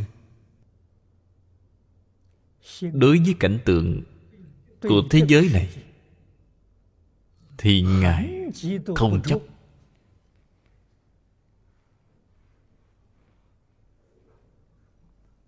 Vạn duyên buông xuống. Đường chủ trong niệm phật đường của chúng ta thường nói, buông xuống thân tâm thế giới đại sư ấn quang đã làm được điều này.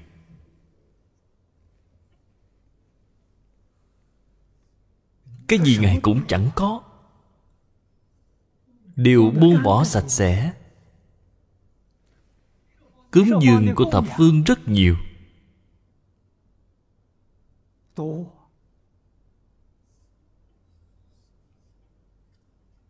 Lão pháp sư được người thế gian cung kính cho nên cúng dường nhiều vô cùng. Ngài lấy của cúng dường này. Xây dựng một hoàng hóa xã. Hoàng là hoàng pháp, hóa là giáo hóa chúng sanh. Xây dựng một hoàng hóa xã chính là nơi phổ biến kinh phật. Dùng số tiền cúng dường để làm việc này chỉ là làm một công việc này những công việc khác là là pháp sư không làm. Ngài đã là một tấm gương cho chúng ta. Trong xã hội tai nạn rất nhiều. Nhưng cứu tế từ thiện ngài cũng không làm. Gặp phải tai nạn to lớn,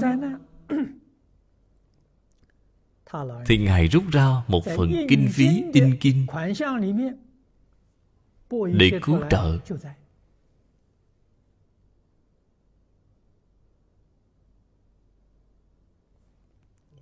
Trong pháp hội hồ quốc tiêu tai thượng hải. Trong buổi diễn giảng đó tôi đã nhìn thấy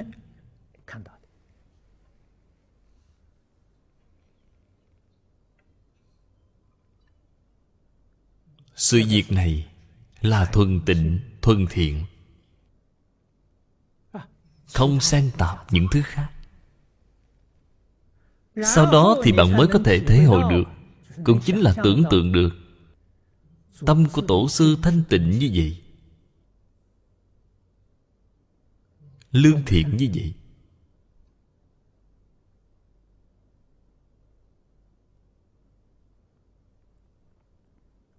Hôm trước, có đồng tu trích lục vài điều giáo huấn liên quan đến người xuất gia. Chúng tôi cùng với những vị đồng tu cùng chia sẻ với nhau. Thế giới ngày nay có sự thay đổi rất lớn. So với lúc ngài còn tại thế, lúc ngài còn tại thế, không có truyền hình, không có đường truyền internet, không có khoa học kỹ thuật giống như hiện nay. chúng ta ngày nay sống trong thời đại này. Chúng ta duyên tu dạng hạnh như thế nào? Những phương tiện này tốt. Phương tiện thì không có thiện ác không có thị phi. Chúng ta nên sử dụng những phương tiện này trước đây, lão hòa thượng đã dùng kỹ thuật in ấn. Hiện nay, chúng ta vận dụng những phương tiện kỹ thuật cao này.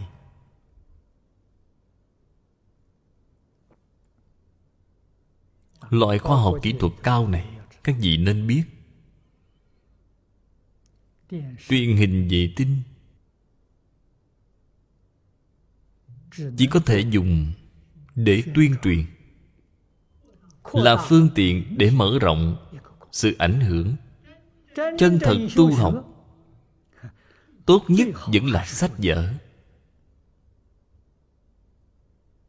Hiện nay tuy là có đĩa ghi hình. bạn có thể học tập từ máy vi tính. Nhưng mà con người ngồi đối diện với màn hình. thời gian lâu dài nhất định sẽ ảnh hưởng đến thị lực không những thị lực bị ảnh hưởng, mà não nhất định cũng bị ảnh hưởng. Điều này có lợi, mà cũng có hại. Điều lợi hại này chúng ta phải nên phân biệt cho rõ ràng. Cho nên, dùng màn hình để dạy học. Tôi cảm thấy mỗi ngày không thể dùng quá hai giờ đồng hồ nếu vượt quá hai giờ đồng hồ, thì đối với cơ thể nhất định sẽ có hại.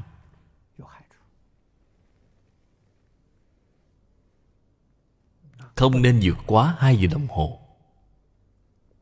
Giống như chúng ta xem địa hình, thì nên xem như thế nào? Vẫn phải dùng sách vở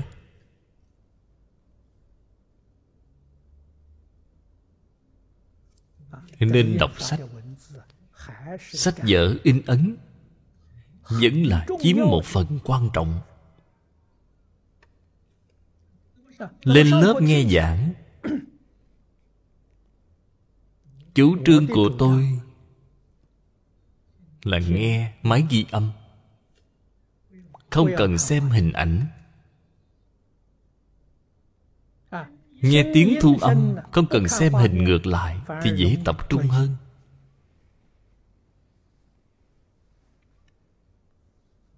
Cho nên trong lúc lên lớp dạy học tốt nhất là dùng máy ghi âm.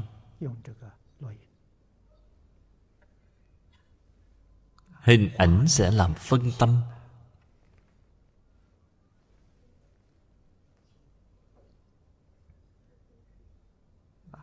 Nghe trong kinh lăng nghiêm bồ tát văn thù vì chúng sanh thế giới ta bà đã lựa chọn viên thông. ngài chọn là nhĩ căn mà không chọn nhãn căn. Thử phương chân giáo thể thanh tịnh tại âm văn.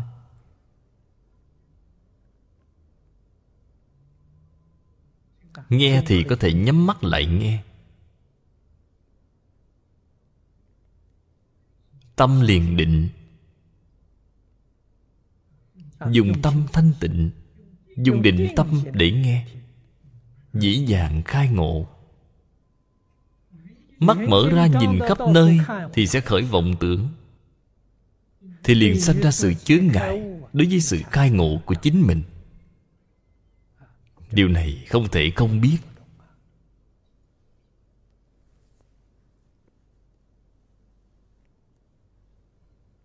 Cho nên tôi không thích xem hình ảnh.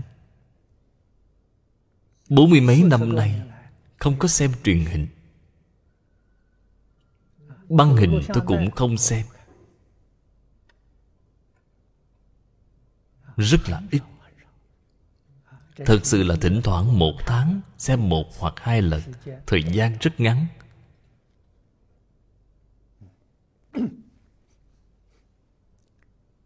chúng ta ở thế gian này, tiếp nhận cúng dường của tất cả đại chúng. Bất luận là bạn làm ngành nghề gì, bạn không thể rời xa xã hội này. Cho nên, ân của chúng sanh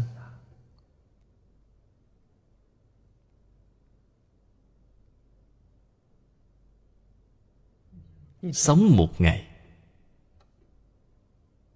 sống cả đời. Thì bao nhiêu người vì bạn mà phục vụ? Bạn có gì để đền đáp ân của tất cả đại chúng? Phải luôn nghĩ đến điều này.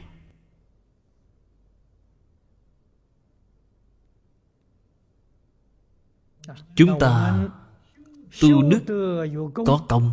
Cái công đức này đem hồi hướng chính là đền ân. Tu đức không có công thì lấy gì để báo ân?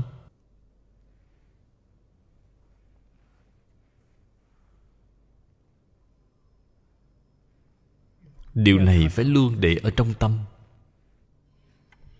Chúng ta làm một công việc nào đó. Đây cũng là một nghề nghiệp. Xuất gia tu hành cũng là một nghề nghiệp nên biết cái nghề nghiệp này là giáo dục xã hội.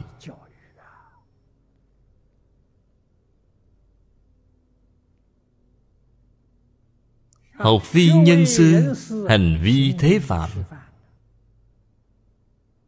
Tư tưởng lời nói, nhất cử nhất động của chúng ta, đều có thể làm mẫu mực cho xã hội, có thể làm tấm gương tốt cho xã hội bạn có thể tiếp nhận cúng dường của đại chúng.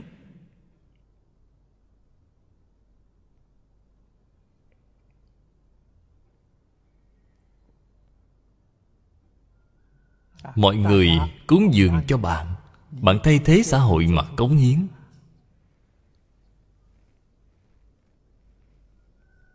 Nếu như bạn vẫn còn phiền não tập khí, làm hình ảnh không tốt cho xã hội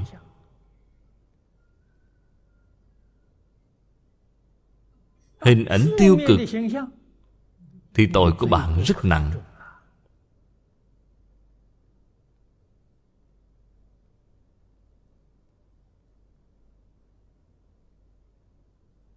Thích ca mâu ni phật đã cống hiến một cách viên mãn. Ngài tiếp nhận cúng dường của đại chúng rất ít vì ngài biết tiếc phước.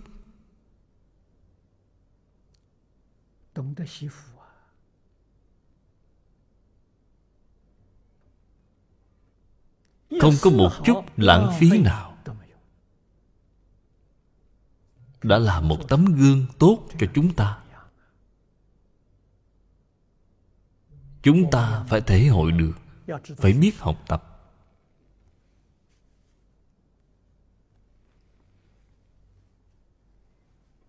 Ngày nay thế giới này, động loạn.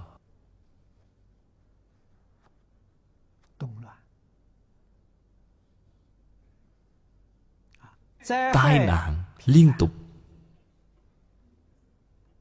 Những người học phật chúng ta nên làm gì để cống hiến?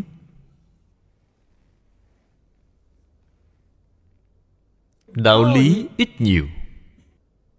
Cũng phải hiểu một chút. Cảnh chuyển theo tâm. Chúng ta nhất định phải làm một người thiện.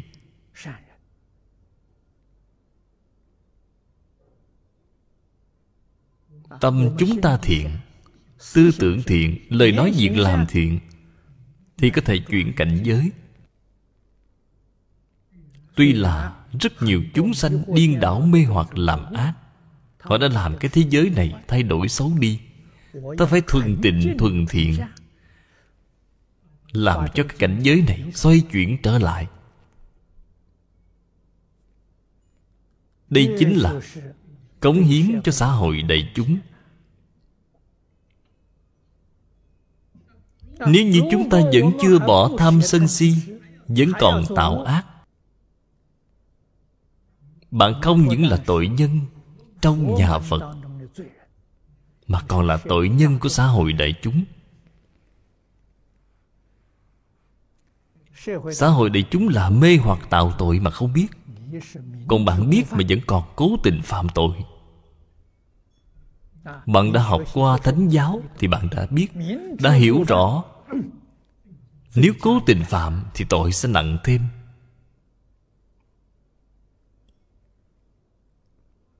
Khai thị của ấn tổ rất hay.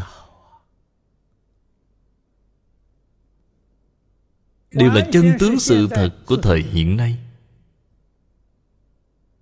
Hy vọng là chúng ta đem lời khai thị này lời văn không dài đọc trong thời khóa tối và sáng. Thời thời khắc khắc nhắc nhở bản thân mình không tái phạm lỗi lầm. Quả báo của việc tái phạm lỗi lầm nhất định là ở trong tam độ nhất định là ở trong địa ngục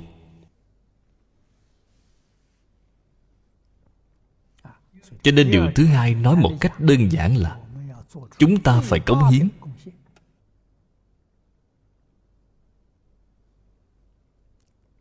Thứ ba là đại từ bi, vi bổn. Hằng nghĩ, vận độ, vi hoài. Nhất định phải có tâm đại từ bi từ bi chính là tâm yêu thương. Nhà phật không nói là ái. Vì sao vậy?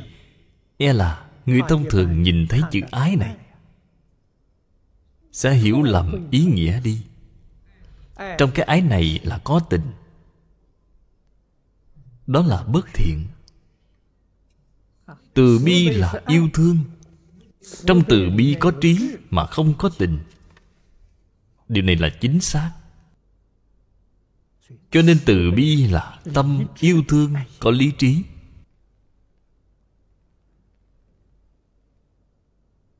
Thêm vào đại từ bi,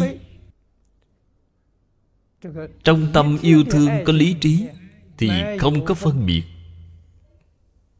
không có chấp trước.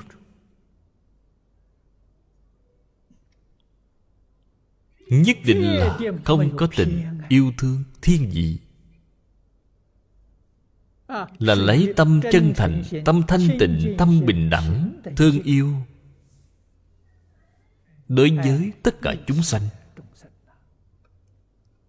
thương yêu trời đất dạng vật. trong nhà phật thường nói từ bi làm gốc phương tiện làm cửa phía trước đã nói, duyên tu dạng hạnh chính là phương tiện.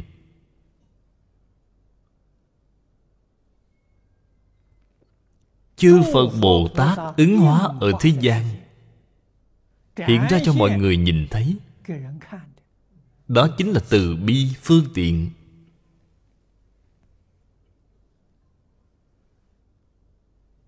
Vĩnh hằng không gián đoạn.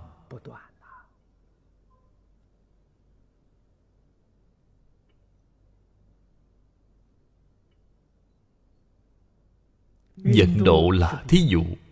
Dẫn là vận chuyển. Độ là độ thoát. Hay nói cách khác. Là đem những điều Đã tu học được. Nói theo cách này hiện nay là Những tâm đắc Mà chúng ta tu học được Chia sẻ cho tất cả đại chúng cùng hưởng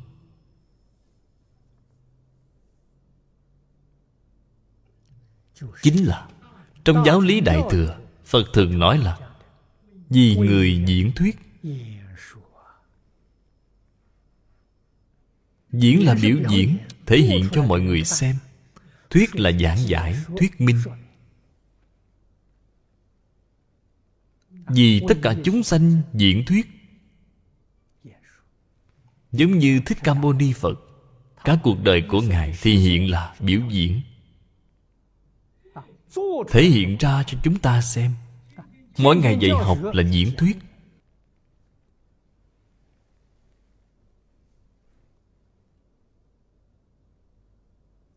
Phật dạy cho các học trò. Thọ trì đọc tụng vì người diễn thuyết.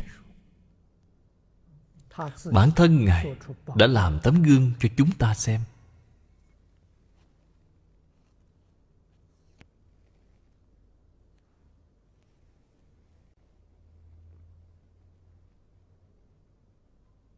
Chúng ta phải lưu ý, phải tỉ mỉ mà thể hội, phải nghiêm túc học tập. Làm học trò chân thật của thích ca mâu ni phật. Vậy thì bạn đã có đủ vô lượng công đức.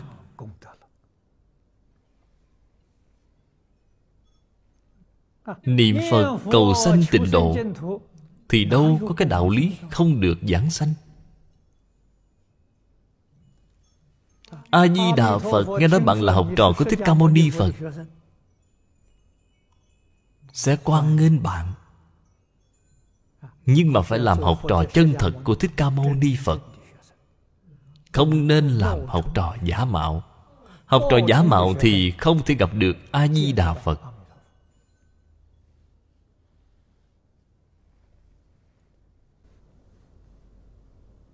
Điều này không thể không biết.